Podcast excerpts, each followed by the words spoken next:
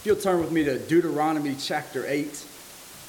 Yes, we know that God is the God of all comfort, but we'll see in the scriptures that he is not a coddler.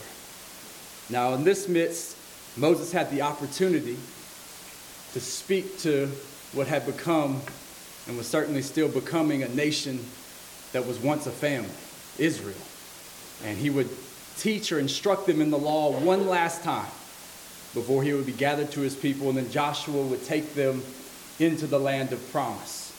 And at this particular part, he's wanting them to remember, because their, the generation before them, their fathers and mothers had been laid low in the wilderness because of their disobedience, because they were a stubborn people. And he says to them, these forty years in the wilderness, that he might humble you, testing you to know what was in your heart, whether you would keep his commandments or not. And he humbled you and let you hunger and fed you with manna, which you did not know, nor did your fathers know. If you read through their wandering in the wilderness, and you really, we put ourselves into their shoes, it was a miserable time. And it's something that people that are not familiar with the God of the Bible just will probably have a hard time understanding why he would let them suffer as he did. But you can see here, it's because he was testing them. What do they desire? The comfort, the ease of life, the bread? Or do they love me? Will they keep my commandments though they suffer?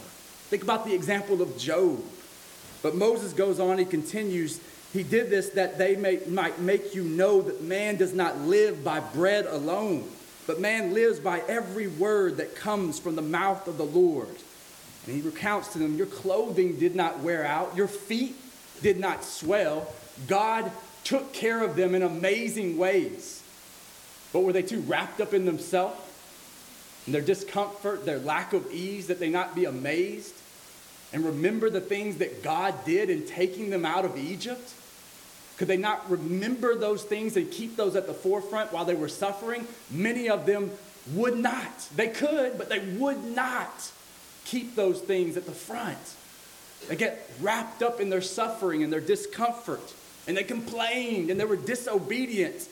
And that's why that whole generation was laid low in the wilderness. But verse five, know then in your heart that as a man disciplines his son, the Lord your God disciplines you. So you shall keep the commandments of the Lord your God by walking in his ways and by fearing him. And then he goes on to talk about the goodness of the land. God would bless them and bless them abundantly if they would be obedient, if they would walk according to his ways. It's no different for us today. Come with me to Jeremiah chapter one. We know that Jeremiah was chosen before he was even born. God chose him when he was even being formed in the womb. And then as we consider that the task that was put before him, and he even came to him several different times and recounting the things and then asking of him, but Jeremiah said, here I am. Jeremiah was willing to just be obedient and serve God. And God revealed to Jeremiah that this would not be easy, that they would resist you. And he goes on to say in verse nineteen, they will fight against you, but they shall not prevail against you. For I am with you, declares the Lord, to deliver you. And then when you read of all that Jeremiah had to go through and being faithful to God, you would feel sorry for him. You would pity him. But that's one thing that God will say consistently in the history books, that at times that he would not pity. Although we have the tendency to pity ourselves and maybe pity the suffering of others, God would not at times pity, because he has a purpose. He had a purpose for Jeremiah's life. But what is our perspective? Is life all about me, or is life about serving God? Sometimes think about my dog Rossi, and if I could just be more like him and the way he serves my family in regard to my service to God. He never complains about his food or his sleeping conditions or anything. He's just there, and he loves my family. and he provides all that he can provide as a dog, and he does it day in and day out. If I could be like him in service of God, then God would be pleased. But think about what we have a tendency to do, to pity ourselves, to complain about the suffering or the discomforts, and that's not of us. That's not of God's people. We must learn that God is not a coddler. He would test us. In Psalm eleven, he speaks about God sitting on his throne and how he tests the righteous and he hates the wicked. God is the creator. He is the potter. We are the clay. We have no right to bring these complaints before him and to not understand the overarching purpose of our lives. But of course, if we're grounded in the scriptures, if we're reading things like Moses and the way he dealt with Israel and the way God worked through Moses and Aaron, and we're reading the prophets, then we understand this and we can serve God faithfully. Now come with me, because God never said it would be easy, but now we have God in the flesh. Come with me to Mark chapter six. This is the particular time where Jesus looked upon the people and he saw that they were a sheep, or like sheep without a shepherd. And so he had compassion on them.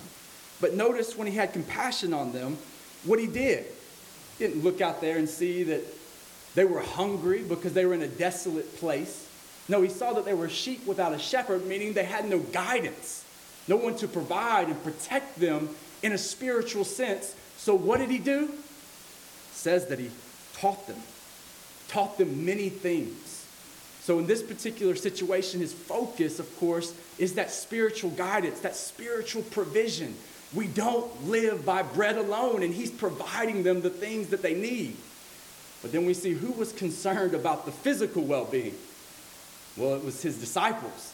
They come to Jesus, worried about the food that the people would need, right? And so Jesus creates this opportunity. Now, Jesus didn't multiply the food and then feed the people himself. He provided the provision and commanded and gave the disciples the opportunity to provide what Jesus had given.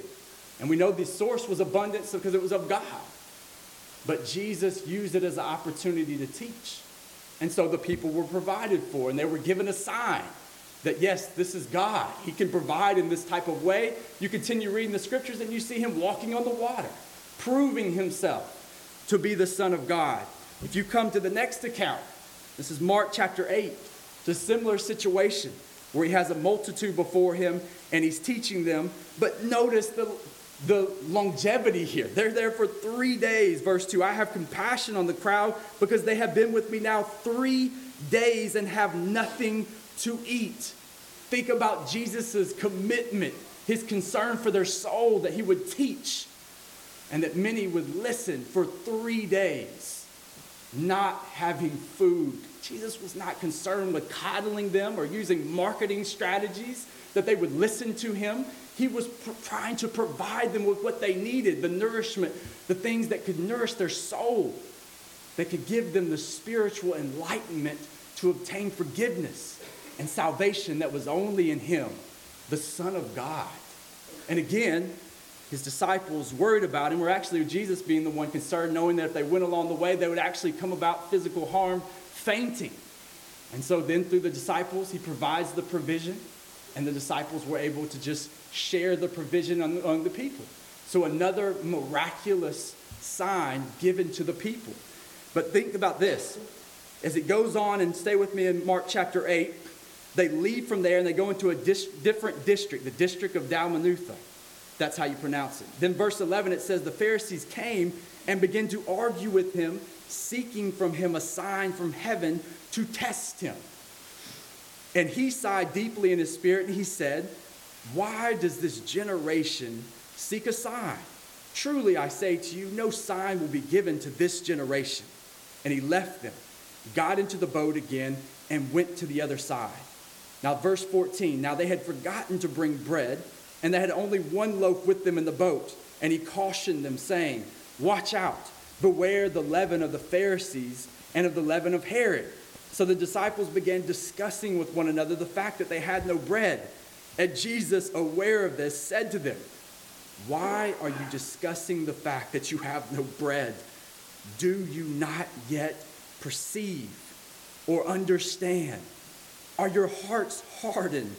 Having eyes, do you not see? And having ears, do you not hear? And do you not remember when I broke the five loaves for the five thousand? How many baskets full of broken pieces did you take up? They said to him, twelve. And the seven for the four thousand. How many baskets full of broken pieces did you take up? And they said to him, seven. And he said to them, do you not yet understand? The disciples were seeing the physical, and Jesus is trying to give these people what they need spiritually. It's a challenge to his disciples. Do you not yet understand? They're not there yet.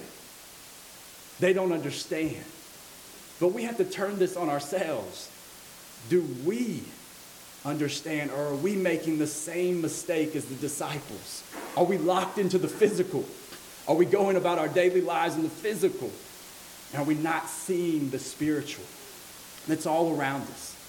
Do we read such as this, and are we amazed?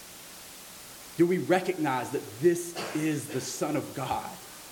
And do we allow it to impact our heart and our mind in a way that compels us to go and live and give our lives for Jesus Christ? Or are we like those stubborn Israelites in the wilderness that think this life is about us? God is not a coddler. He will test us. But we better understand that God is God. He is the potter, and I'm the clay. All the gifts and abilities that he's given me are for his service. And I'm to take that and daily deny myself, take up my cross, and to the best of my ability, follow him. All I can do in that regard is just give my best effort. And if I'll do the little things faithfully, if I'll ground myself in the Word of God, if I'll stay with him and pray without ceasing and work with my brothers and sisters, striving to be with y'all in love, then I will grow. God will take care of me. He will bless me in the ways that he sees fit, but he will allow me to suffer. He will test me. He will prune me so that I will bear more fruit. It's because it's about him. It's not about me. This life is about him and what we can do for him. Do we understand? Do we understand? If we do, it'll be reflected in our lives. If we don't, we'll be like the disciples. The hardness of heart will be evident in our lives. Now, if there's those among us that know that Jesus is the Son of God, you recognize these things. Are you not amazed? Have you thought about what Jesus taught in regard to hell? He taught about hell more than any and all of the scriptures. And that's because he loves us. He does not want us to come to that point in time to where there is no time left. He wants us to think about these things now, the harsh reality that when he returns or when we die upon this earth, at that point it's too late. We will be separated. And those that have been faithful, that understand, and their life is a reflection of that understanding, the ones that don't desire to be coddled, but the desire to do hard things for the Lord and to serve him with all their might, with all their strength, their soul, with all their mind, will be in a place of comfort and ease and rest. It's ahead of us. It's not now. If we could just have the foresight, it will come, and it will be forever. So what we're put before us now is not more than we can handle. If we'll just lean upon him, there's no need to complain. There's no need to feel sorry for ourselves. God will reward the faithful far more abundantly than we could ever imagine. But it's just probably not today. Perhaps so, but not this moment. This moment, we got to be about work, faithful service to the Lord, using what he's given us for him. When we come to worship, it's about him. When we live our lives in our families, in the workplace, it's about him. We have to carry that mentality. And if we do it together, then we make an impact not only upon this community, But it can be one of those things that people hear about our faithfulness and they praise God. Just like I was talking to someone the other day and they were reminded that the fields are, are truly, they're ripe for harvest. They truly are. People need a Savior, and there are people seeking. Do not get discouraged with what may be right in front of your eyes, because remember, Satan is a schemer of evil things. He knows how to bring delusion upon your heart. He knows how to deceive you, but it's simply not true. There are many that know that they need God, and they are seeking, and they need the faithful who are out there working continuously and offering what only Jesus can do, which is forgiveness of sins and a family of faithful followers of which that can carry them through this life and into the next life where the rest and the ease and the comfort is there.